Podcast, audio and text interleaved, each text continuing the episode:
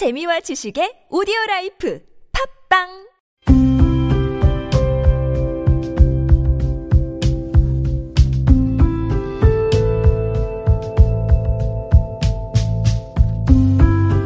칼럼을 읽어드립니다.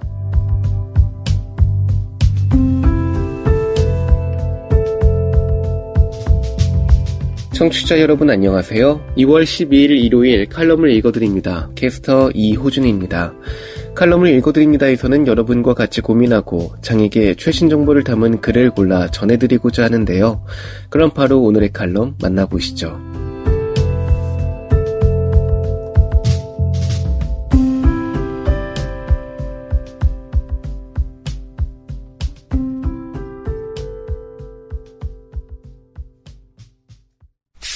에이블 뉴스, 교통약자 이동지원센터의 이용신청 조건, 이대로 좋은가?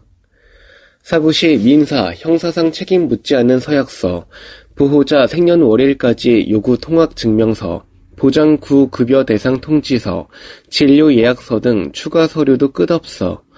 칼럼니스트 배용호. 장애인이 장애인 콜택시 등 특별 교통수단을 이용하기 위해서는 이용을 원하는 교통약자 이동지원센터에 이용신청을 하고 등록을 해야 한다. 그런데 이들 이동지원센터의 등록신청 조건이 도를 넘고 있다. 필자는 얼마 전 경기도 광주를 방문할 일이 있어 광주시 교통약자 이동지원센터에 이용신청을 하러 신청서를 작성하던 중 당혹감을 감출 수 없었다. 장애 차별을 넘어 인권 침해와 개인정보 침해까지 요구하고 있었기 때문이다. 광주시 교통약자 이동지원센터의 경우 보호자의 요청서를 작성해야 한다. 그런데 내용을 보면 요청서가 아닌 서약서다. 요청서에는 보호자의 이름, 연락처와 생년월일을 적게 되어 있고 유사시에 보호자와 연락이 안 될 경우 이동지원센터의 판단에 의해 이를 처리해 줄 것과 이로 인한 모든 일에 대해 교통약자 이동지원센터에 어떠한 민사 또는 형사상의 책임도 묻지 않겠다고 요청하는 내용이었다. 이 요청서의 문제점은 두 가지다. 하나는 특별교통수단 이용과 아무런 관련이 없는 보호자의 개인정보인 생년월일을 요구하는 점이고 다른 하나는 유사시에 교통약자 이동지원센터의 판단에 대해 어떤 민사상의 책임이나 형사상의 책임을 묻지 않겠다고 요청하도록 하고 있다는 점이다. 보호자의 생년월일이라는 개인정보를 알아야 할 이유가 없는데도 이런 정보를 요구하는 것은 개인정보 침해다. 뿐만 아니라 유사시 이동지원센터의 판단으로 일어나는 모든 일에 대해 본인, 가족, 보호자가 어떤 민사상의 책임이나 형사상의 책임도 묻지 않겠다고 서약을 요구하는 것은 사고에 대해 어떤 책임도 지지 않겠다는 것임과 동시에 책임을 묻고 보상을 요구할 권리를 포기하라는 심각한 권리 침해다. 그런데 이렇게 과도한 정보나 권리 포기를 요구하는 곳은 광주시 교통약자 이동지원센터만이 아니었다. 필자는 경기도 내의 수원시, 고양시, 과천시, 광명시, 광주시, 군포시, 남양주시, 부천시, 성남시, 안양시, 하남시, 양주시 등 12개의 교통약자 이동지원센터의 이용신청서를 비교해봤다. 그 결과 많은 교통약자 이동지원센터가 광주시와 유사한 또는 광주시보다 더 심각한 불필요한 정보와 서류를 요구하거나 인권침해로 볼 수 있는 서약서 등을 요구하고 있는 것으로 나타났다. 앞에 광주시 센터의 경우처럼 보호자의 생년월일을 요구하거나 사고 시 책임을 묻지 않겠다는 서약을 하게 하는 것도 문제지만 그 외에는 장애차별이나 인권침해적 요소가 있는 요구 조건이 상당히 많았다. 첫째, 거주 형태에 대한 정보 요구다. 거주하는 곳이 단독주택이냐 아파트냐라는 것이다. 물론 차량이 찾아가기 위한 정보를 얻기 위해 물어보는 것이라고 할 수도 있다. 그러나 주소만 봐도 아파트인지 단독주택인지 빌라인지를 충분히 알 수 있다. 따라서 굳이 거주 형태를 답하는 항목을 요구할 필요가 없는 것이다. 둘째, 가족 또는 동거인의 수에 대한 질문이다. 앞서 보호자의 생년월일만큼이나 이해할 수가 없는 항목이다. 특별교통수단을 이용하기 위해 내가 가족 또는 동거인 및 몇 명과 사는지를 왜 밝혀야 하는지, 그것을 왜 알려고 하는지 알 수가 없다. 무엇보다 이런 불필요하고 부당한 정보 요구는 인권침해라고 할 수 있다. 셋째, 차량 소유 여부다. 가족이 또는 장애인 본인이 차량을 가지고 있으면 특별교통수단을 이용해서는 안 되는가? 교통약자법에는 차량 소유 여부에 따른 이용 제한에 대한 규정이나 조항이 없다. 또한 가족이나 장애인 당사자가 차량을 소유하고 있는 것에 따라 이용에 제한을 둔다면 이것은 명백한 장애 차별이다. 비장애인의 경우 차량을 소유하고 있으면 택시를 탈 수 없는가? 택시를 탈 때마다 차량 소유 여부를 밝혀야 하는가? 이렇게 반대로만 생각해봐도 얼마나 차별적이고 인권 침해적인 정보 요구인지를 알 수 있다.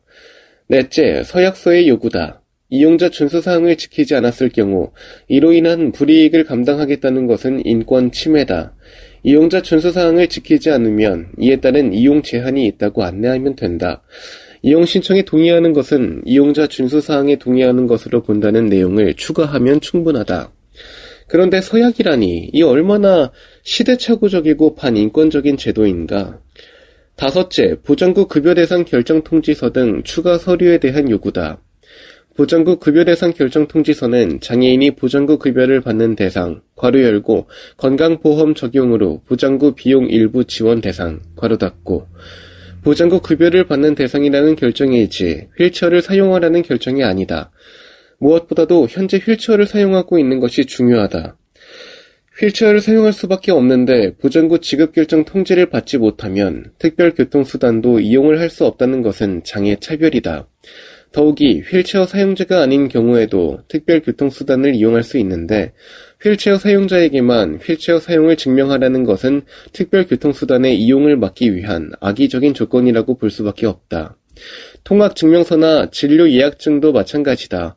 학교에 가기 위해 이용하려면 통학증명서를 내야 하고 병원에 가기 위해 예약하려면 진료예약증을 내야 한다.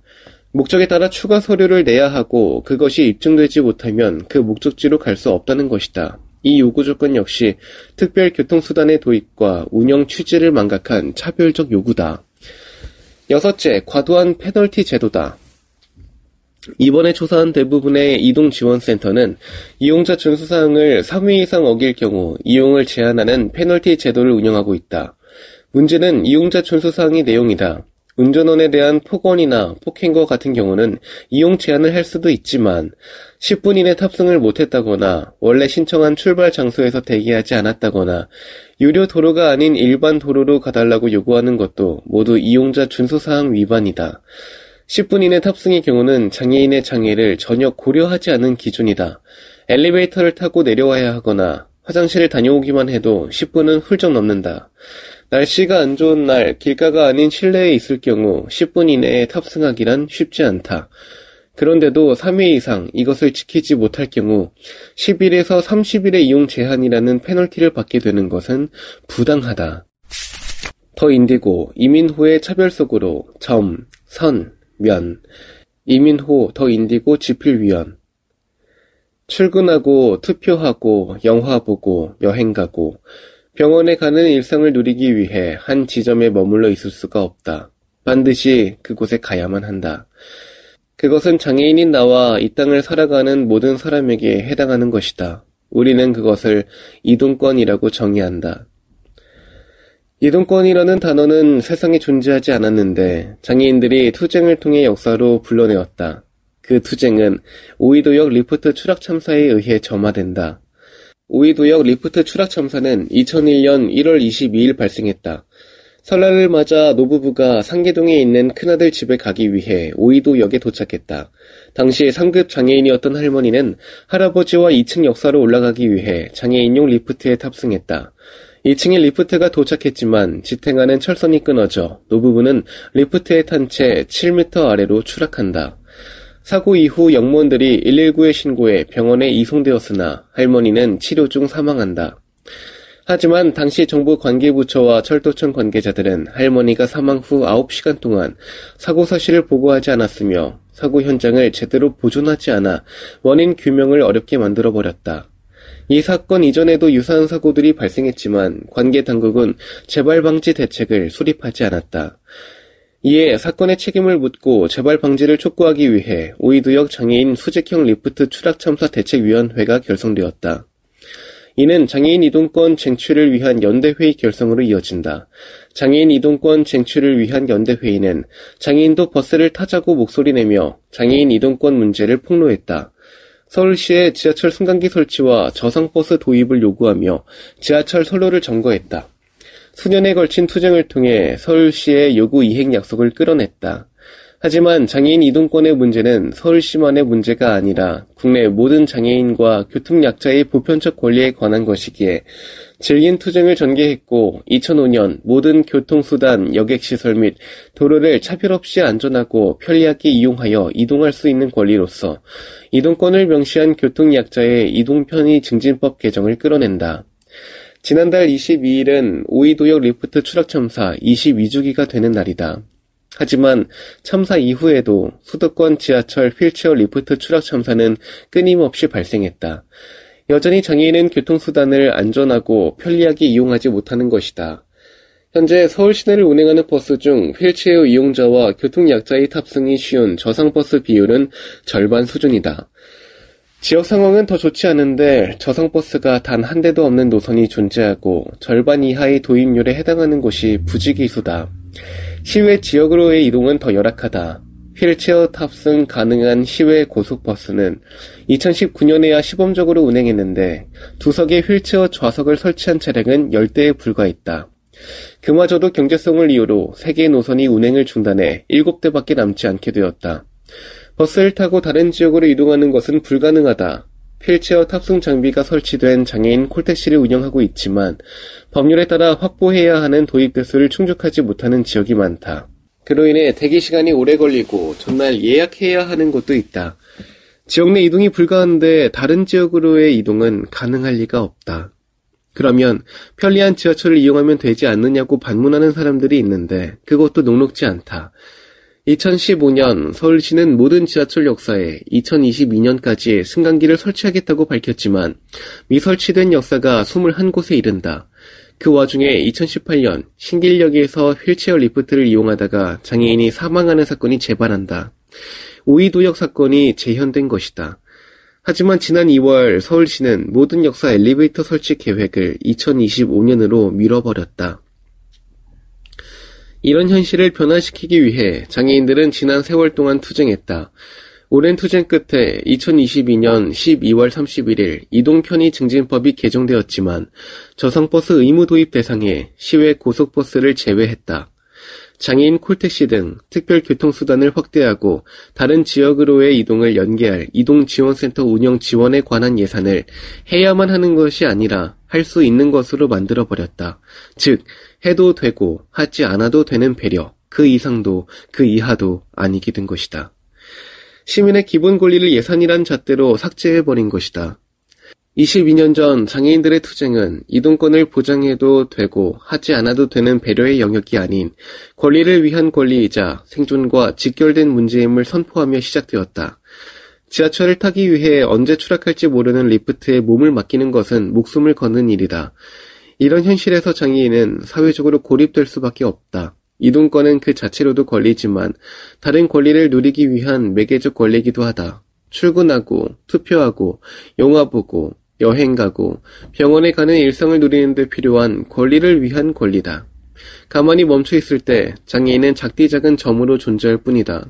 이 점이 면이라는 공간에 나아가 시민의 권리를 누리기 위해서 이동권이라는 선을 통과해야만 한다. 어릴 적 점은 출발점이며 점이 움직인 자리가 선이고 선이 움직인 자리가 면이 된다라는 도형의 기본 요소를 배웠는데 이동권은 권리 보장을 위한 기본 요소라고 말할 수 있다. 그것은 장애를 가지지 않은 모든 시민에게도 해당되는 이야기다. 수많은 점이 이동하기에 지금의 선은 너무 얇고 위태로워서 금방이라도 무너질 것 같다. 정부가 이 선을 정비하고 강화하지 않는다면 장애인들은 한 지점에 정지해 있어야 한다. 정지 상태가 지속되면 점들의 연대는 더욱더 강해질 것이다.